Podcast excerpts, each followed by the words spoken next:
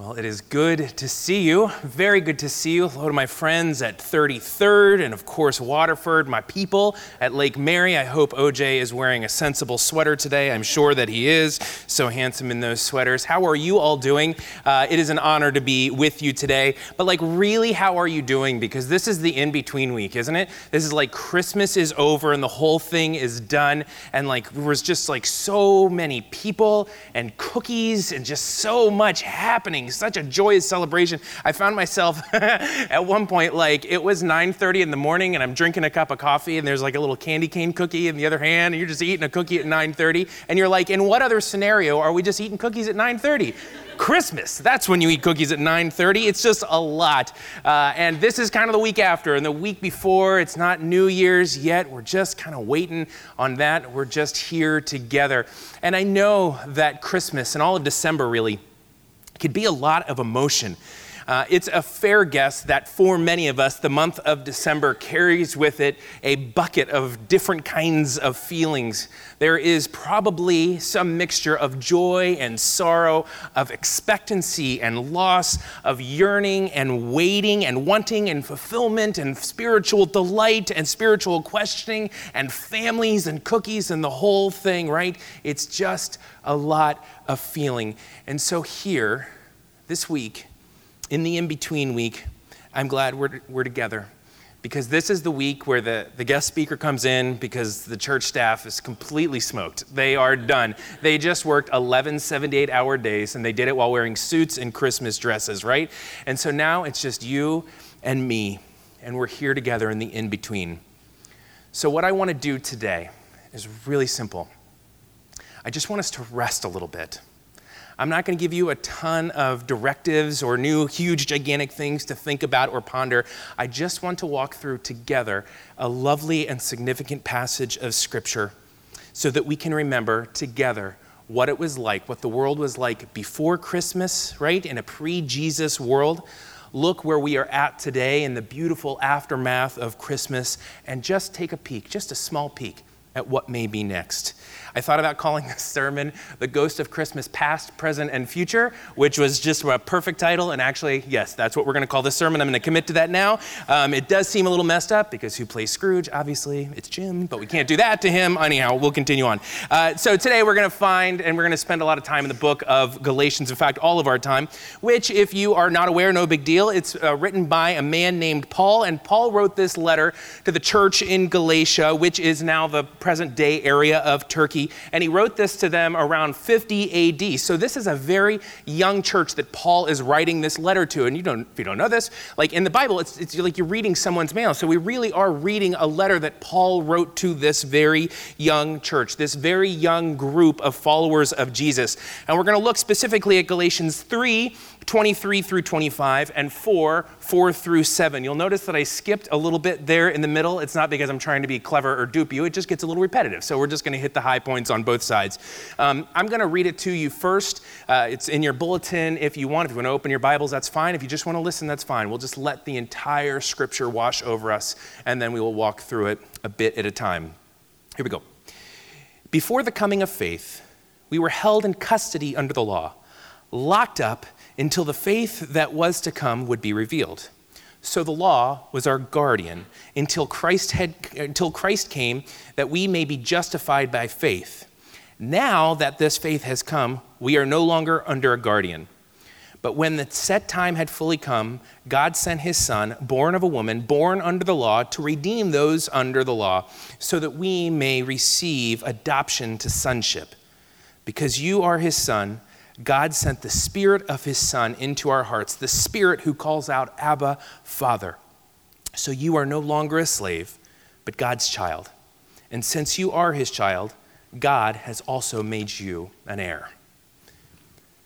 So the scripture starts in the past tense. The ghost of Christmas past. We're totally rolling with that now. The ghost of Christmas past, right?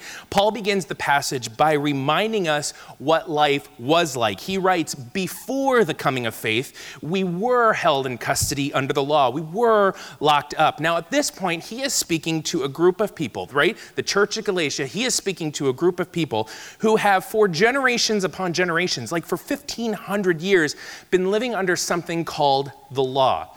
It's also known kind of as the Torah, the first five books of the Bible. Remember Genesis, Exodus, Leviticus, Numbers, Deuteronomy? Maybe that's just me. But the law, let's sing it together, or not. Um, the law was an instruction, right? It was a set of instructions in those five books to Israel and, and, it was, and it was a life that they were supposed to live as stipulated in the covenant. You've read some of the law before, even if you don't know you've read it, you've probably heard some of it before, right? The Ten come out, the Ten Commandments. Thou shalt not take the name of the Lord thy God in vain.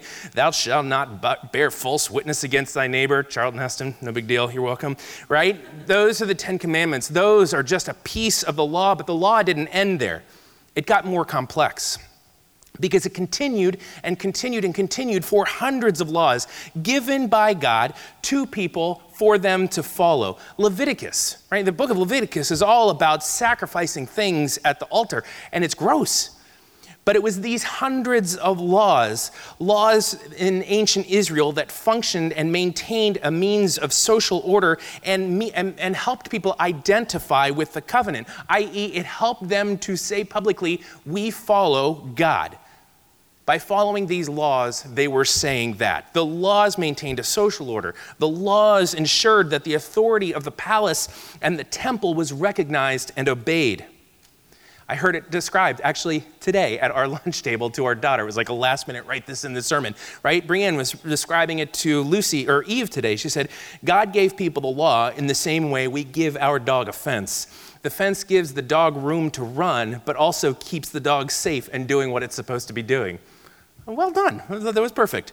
Right? And all and I and though the idea of the law had more to do with survival in a harsh and dangerous environment, right? There were things like cleanliness, which were big and life saving. And so it was necessary for them to follow some of these hygienic laws.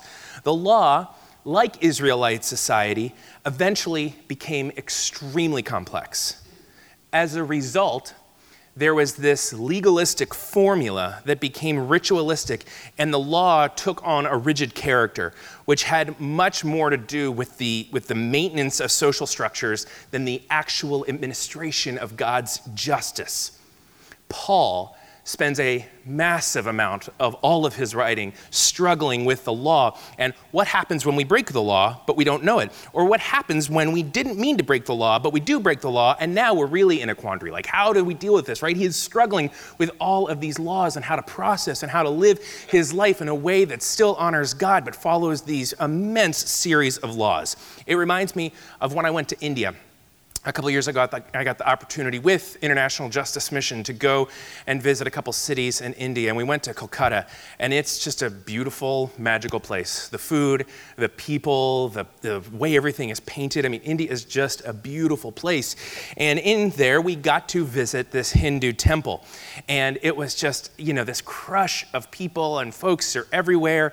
And you're walking towards this temple, and you kind of can re realize that the entire city is built in a way that as you're moving towards the temple, you are like the entire city is geared towards like pushing people into that center place. And so we do kind of take a pilgrimage and we are walking towards this Hindu temple, and there's people pushing and clamoring to get in.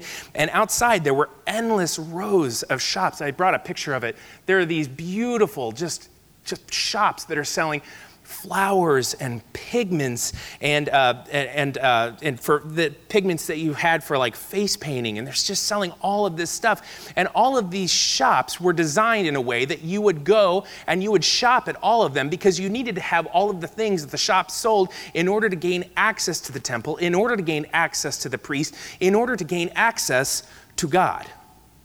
Right? Once we finally got in the temple, we've gone past all of these shops, we're finally in the temple. I mean, we're shoulder to shoulder, and there's people everywhere. It was wild. There was sacrifice, there was animal sacrifice, there were just rooms for different kinds of prayer. There were people offering up all of these flowers and things that they had bought at the shops, and everyone was doing their very best to gain access to God through these series of, of laws. Literally, thousands of people and countless amounts of money make this place holy.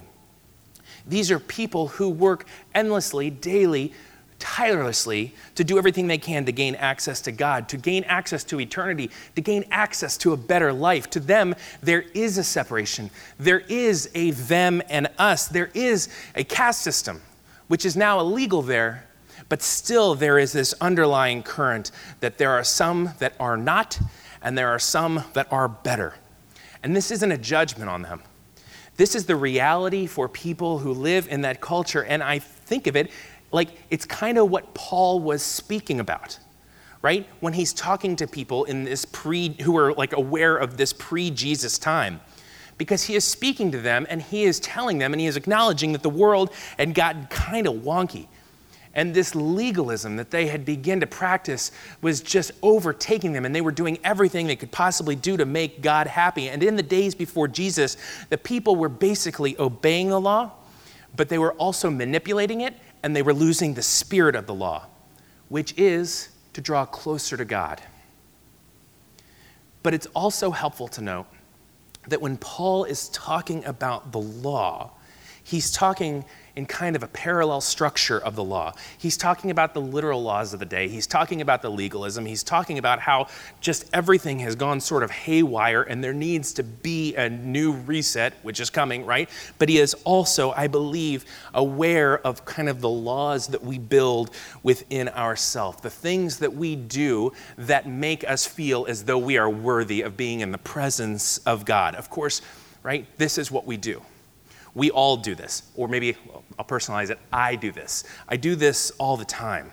I think that in my less than wonderful moments, that the voice of God is actually one that is demanding of me to do like more Bible study, more church, more connect groups, more ministry work, more tithe, more, you know, better parenting, better grammar, right? Like that's what God is asking of me, right?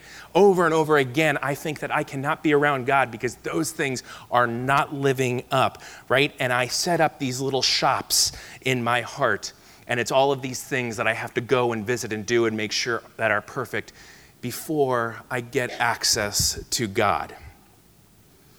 And my own stuff, and I bet our stuff doesn't end there because our own sinful nature enters into this. Because we know ourselves. We know that even if we set up all the shops and everything is just right, we know our own heart, right? We know the hidden stuff we know the embarrassing stuff. We know the stuff that maybe we sometimes feel like even a little bit of shame about. We know the parts of our heart, and we know that God knows that as well, which adds to the problem. So we find ourselves sometimes thinking that there is all this stuff that we have to do in order to gain access to God. There are all of these laws, but also if we find that we are able to somehow miraculously check all the boxes, how could God ever really love us? because we know ourselves, and so does he. Here's the good news Paul begins the chapter by speaking in the past tense. Remember, he says, before the coming of faith, we were held in custody under the law, right? He's using past tense. And he continues speaking in past tense by saying, so the law was our guardian. Guardian's an interesting word. N.T. Wright, who I've never preached a sermon without quoting him, so I will continue on now. He is a famous and living New Testament scholar. There are books available of his in the, um, in the bookshop area out there. You should totally read some of his stuff, right? N.T. Wright. He says it this way he translated, translates it as, We are no longer under the rule of the babysitter, which is perfect. Because when I read the story of Israel, we see people who are behaving as children. In fact, the entire narrative of the Old Testament is one of Israel, right, following God, then doubting that God exists, then God having to remind Israel that he is who he says he is, then the people rejoicing, then Israel kind of forgetting who God is, then God having to prove who he is, then them rejoicing, and it just goes over and over and over again, right? He sends manna, yay, we're excited, now we're hungry, where are you? Over and over. God is raising these children throughout the Old Testament, and they needed a babysitter. It's like a child who, for the first year of their life, when you play peekaboo with them, does not have the cognition to realize that when you're hidden, you're not gone right? It takes them that first year to realize that you're just hiding behind your hands, that you're not leaving them. And so the description of the law as a babysitter is a really accurate one because the law held an extremely important place in society. It did give people a framework by which to mature into the fullest and, and fullest measure of what it meant to follow God. Likewise, some of these rules and laws are helpful within us. For example, we do not have to read the Bible in order to have access to God. We do not have to be in a connect group in order to have access to God. We do not have to be in community. We do not have to pray in order for God to love us, but God has given these things to do, maybe these very big things to do, to better understand who He is. So there's a place for the law, the disciplines and the rules that God has given us by which to live by. The New Testament, and a lot of what we're going to be looking at as a church this year as we look at the life of Jesus, will be about living under those opportunities to grow closer to God, to be more realized into the image of Christ for the sake of other people, right? There is a proper place for the law in our heart, but the law is not what saves us.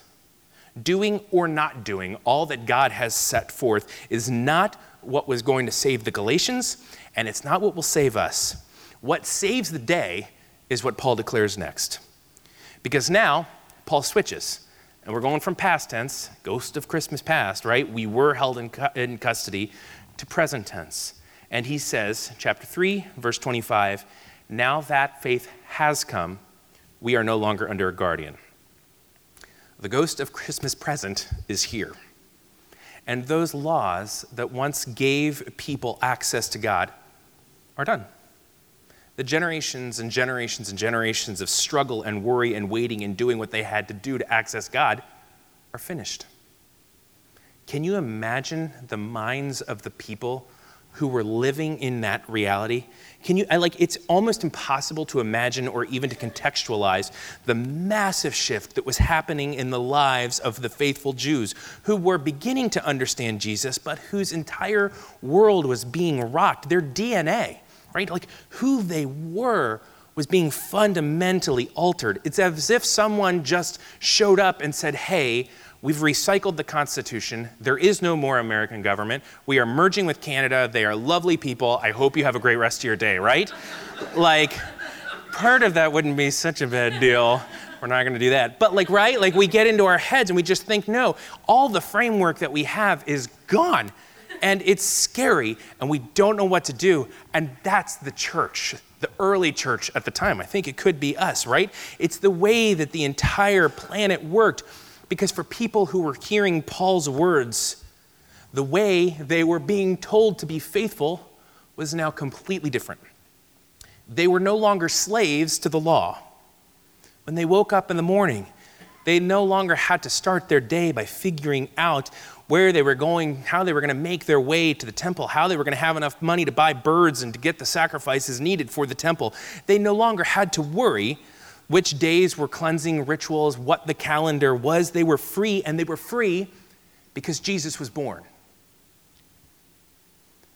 I guess if you hear nothing else today, I want you to hear that the miracle of Christmas and what we just celebrated this season, and why we ate so much stuff, and why we just generally overindulged in joy, is because that the reality of Advent was mind blowing.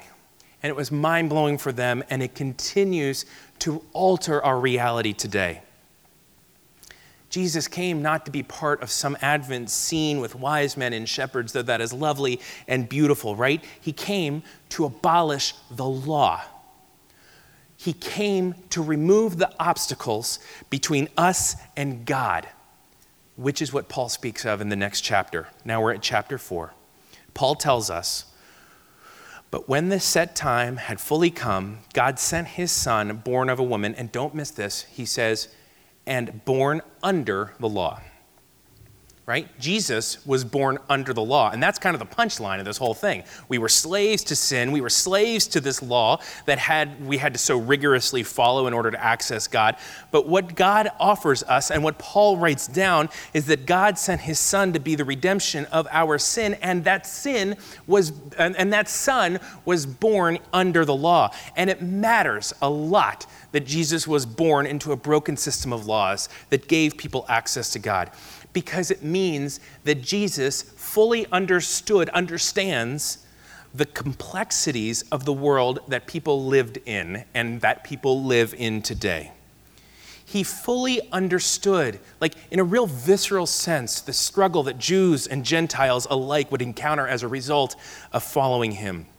He knew how countercultural it was to tell people over and over again, You have heard it said this, but I'm telling you this. He wasn't blase about it. He knew that what he was doing was saying, You have heard and is fundamental into your DNA and completely is going to change your world this, but I'm telling you this. He was born under the law. When he was a boy, presumably, he followed the law, right? He grew up, he's born the Messiah, but you can surmise that in his teens and 20s, he did what everybody else did.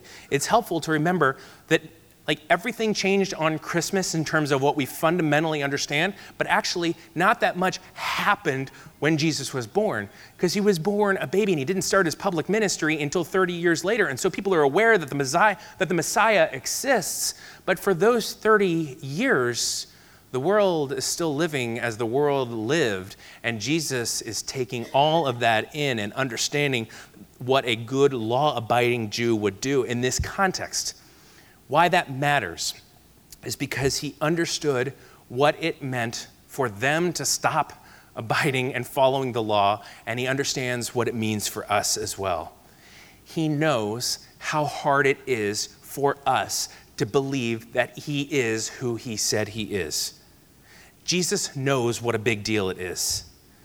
And this is the beauty and, the, and the, just the great mystery of God incarnate, God with skin on, the person of Jesus. Because in one hand, he holds the keys and the knowledge to all eternity, he is the beginning and the end.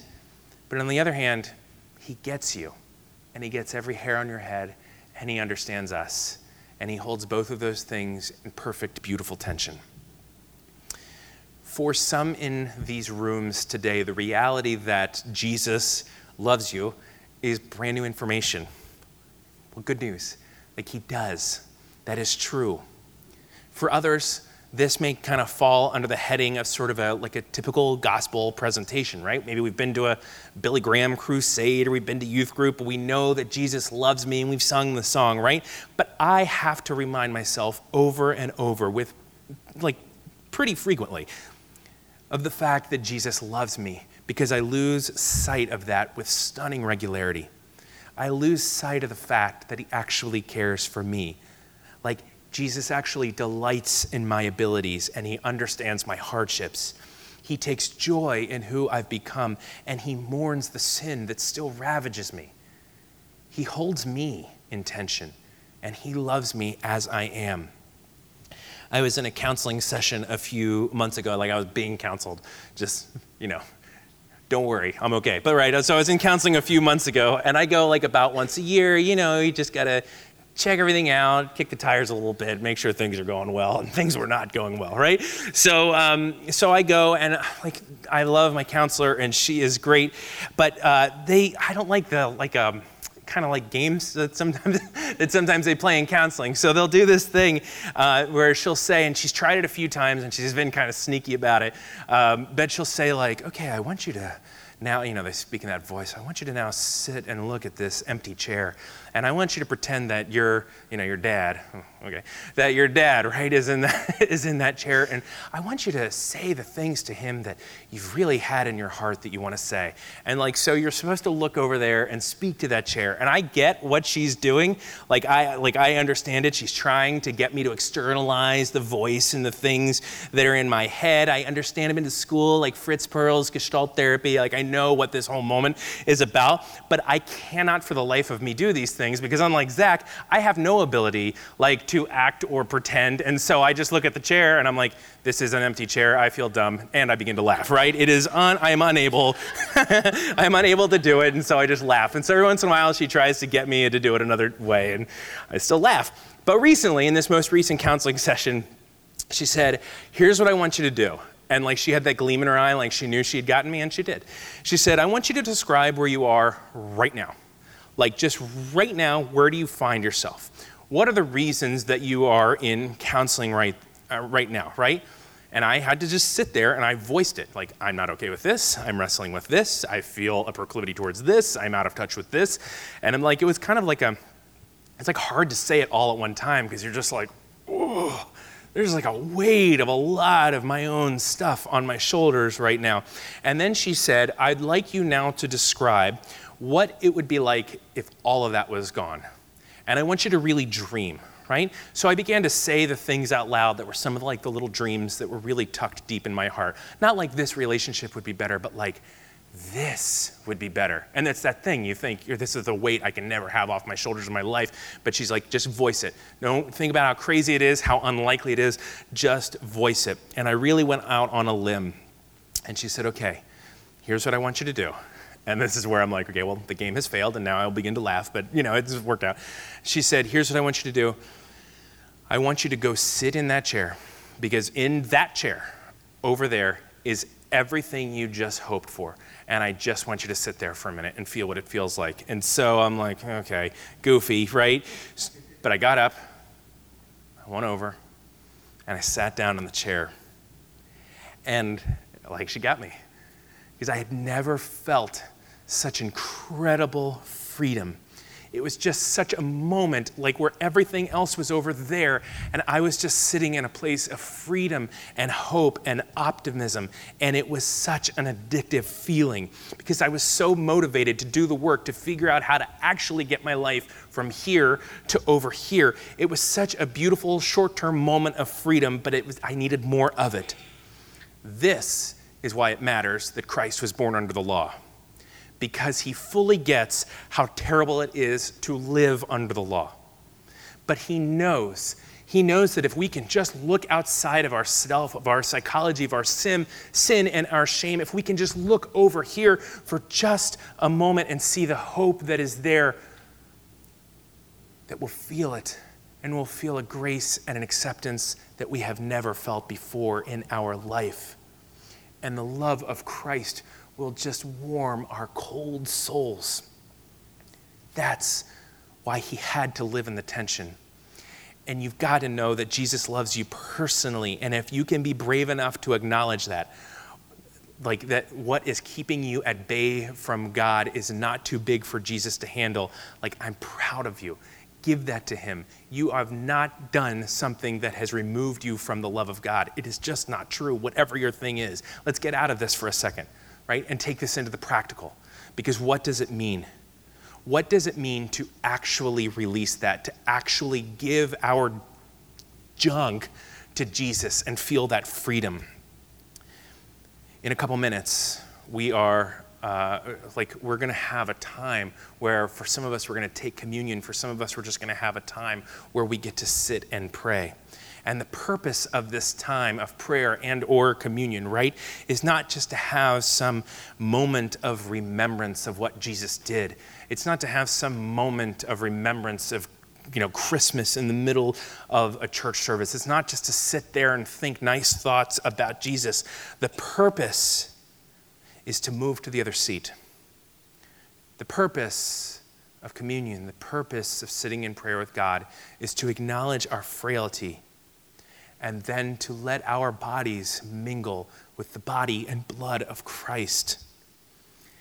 So if there is something in you that is just trembling inside you, please tell Jesus, maybe for the very first time today, that you are giving your life over to Him. Bring that to the table. You don't have to know all the right words to say. You don't have to know everything. You don't have to have like very special prayers. Just say, Jesus, I'm here. See how that works.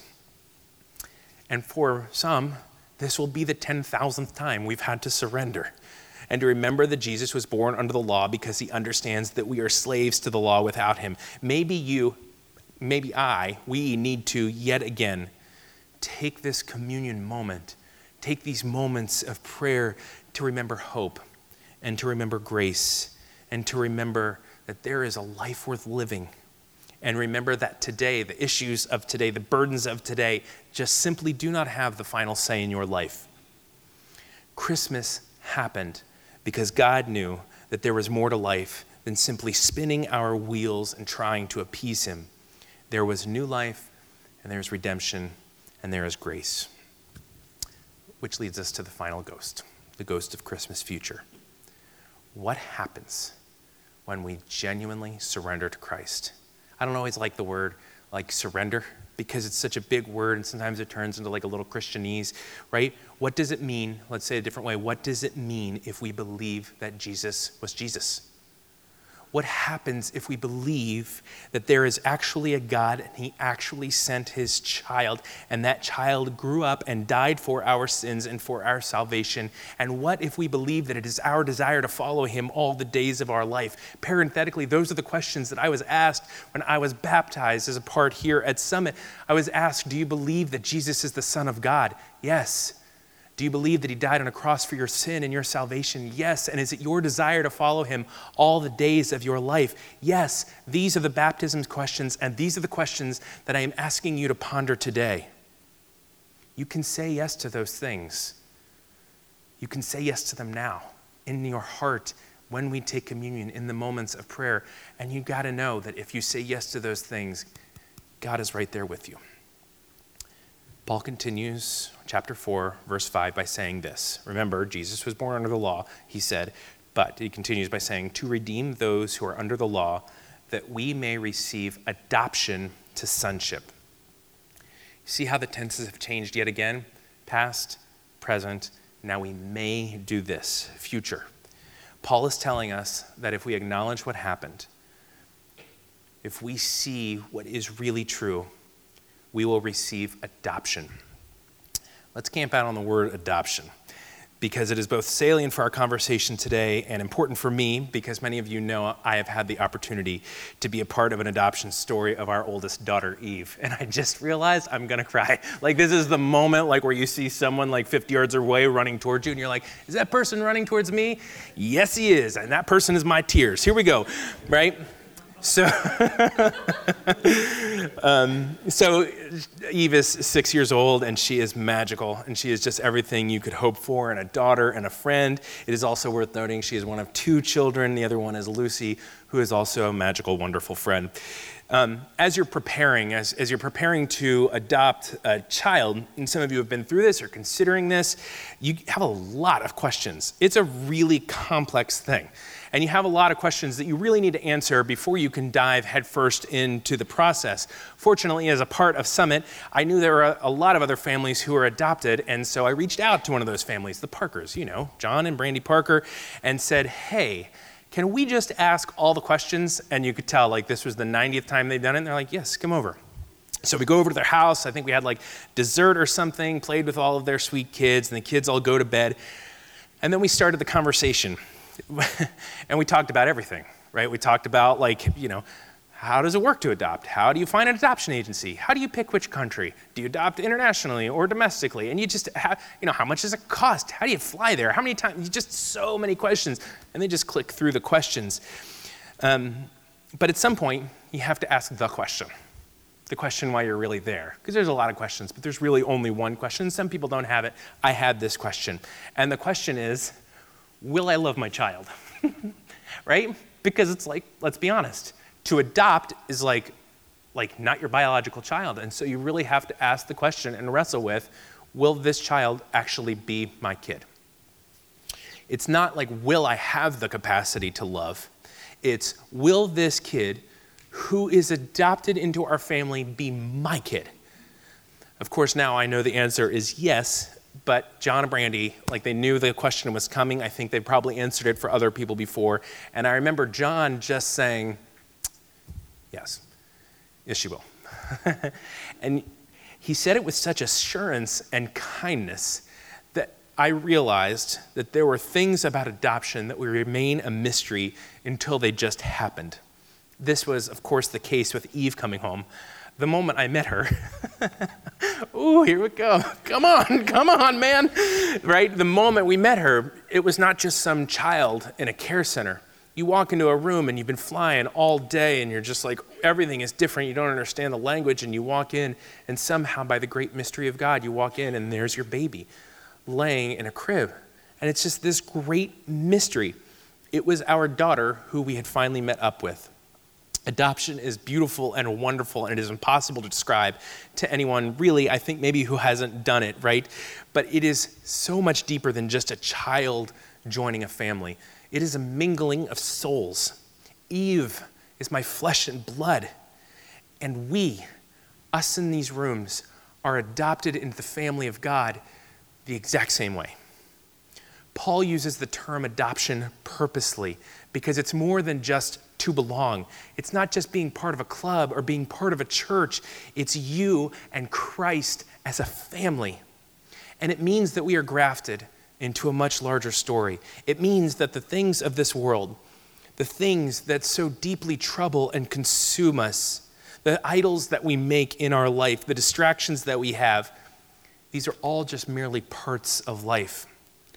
But when we are adopted, we are now living into a story that is larger and broader because we are now sitting at the table with Christ, our brother, who does not see us as the other, he sees us as his sibling.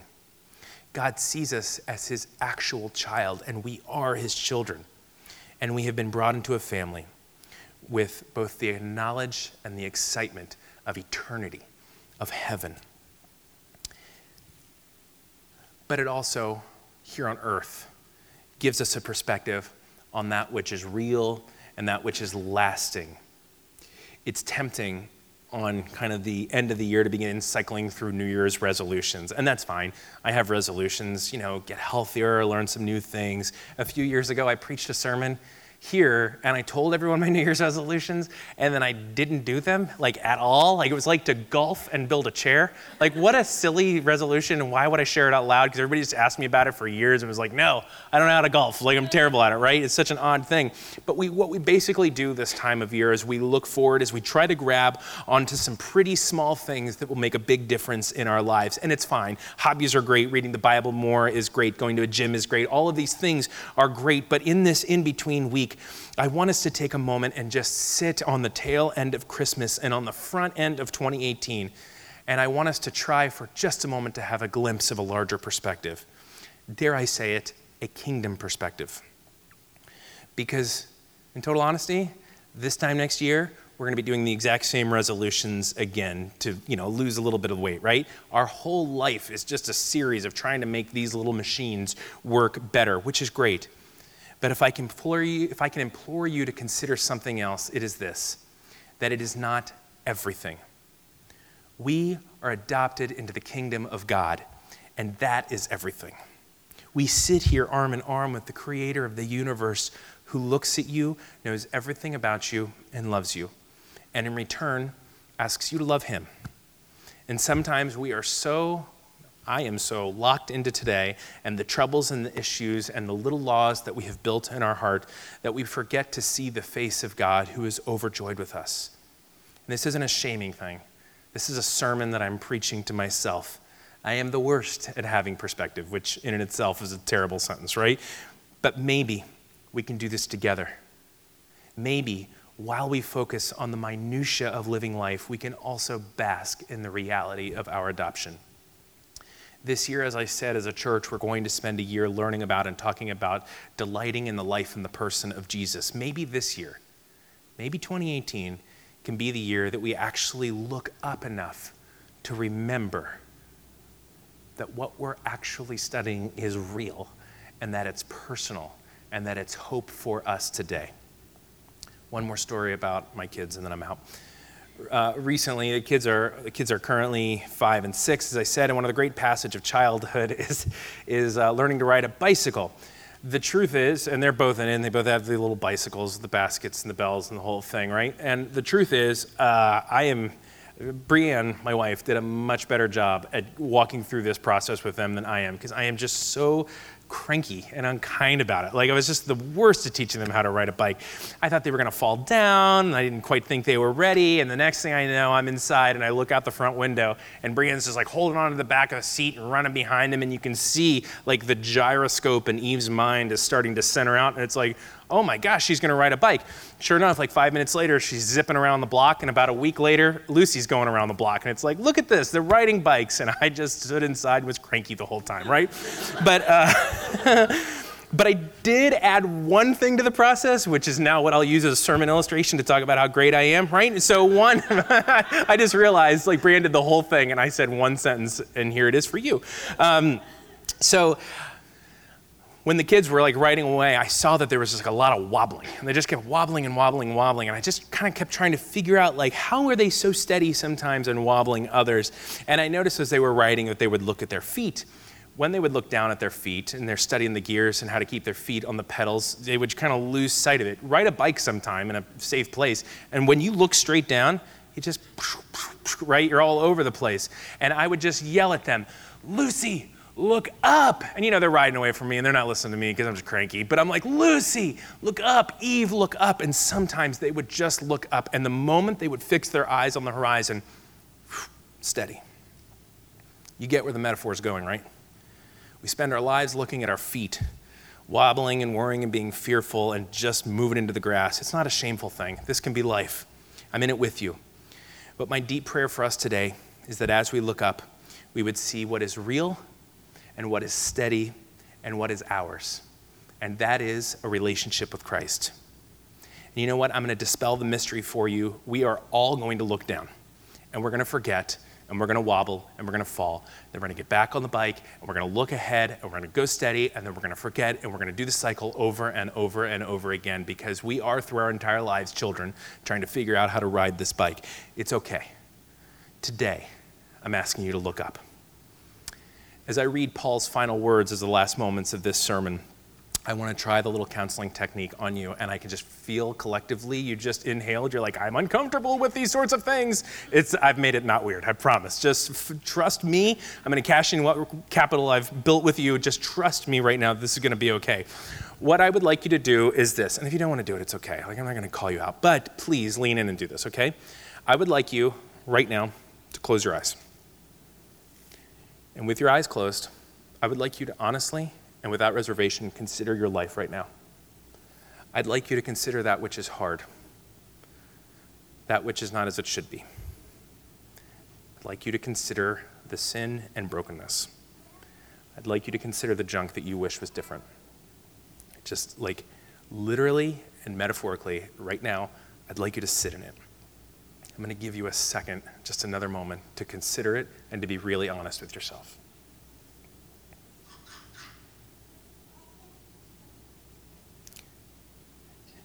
Now keep your eyes closed. And if it's possible, would you stand up? Keep your eyes closed and stand up. Everybody, stand up. Yes, all the rooms, keep your eyes closed and stand up. Let me read to you what is true. Chapter 4, verse 6. Because you are his sons and daughters, God sent the Spirit of his Son into our hearts, the Spirit who calls out, Abba, Father. So you are no longer a slave, but you are God's child. And since you are his child, God has also made you an heir. Look up. Let me see your eyes. You are no longer a slave. You are God's child and you are invited to the table for communion with Him. Let's pray. Jesus, it is with great gratitude we stand here. And I pray that as we consider our own life, that we would, in equal measure and actually with greater weight, consider yours. Consider your love for us, your deep, deep, unending love for us. I pray that we would consider how you understand every little nook and cranny of our soul and you love us despite ourselves. I pray that for those of us that are in these rooms that doubt that you are real, I pray that you would in this moment reveal yourself to us and help us to know that even though a lot of it is confusing and a lot of it doesn't make sense, that you are real and that your son is real and that Christmas happened and Jesus' life happened not as something for us to simply remember, but for something for us to live into. And I pray, God, if there is someone in these rooms who has not yet said, God, I'm here, Jesus, I trust you, that they would, in their mind and heart right now, declare those things to be true. I pray that they would, and we would all affirm that we believe that Jesus is the Son of God. That we believe that He died on a cross for our sins and for our salvation, and that it is, in fact, our desire to follow Him all the days of our lives. God, thank you for setting this table for us and for bringing us to this place. Amen.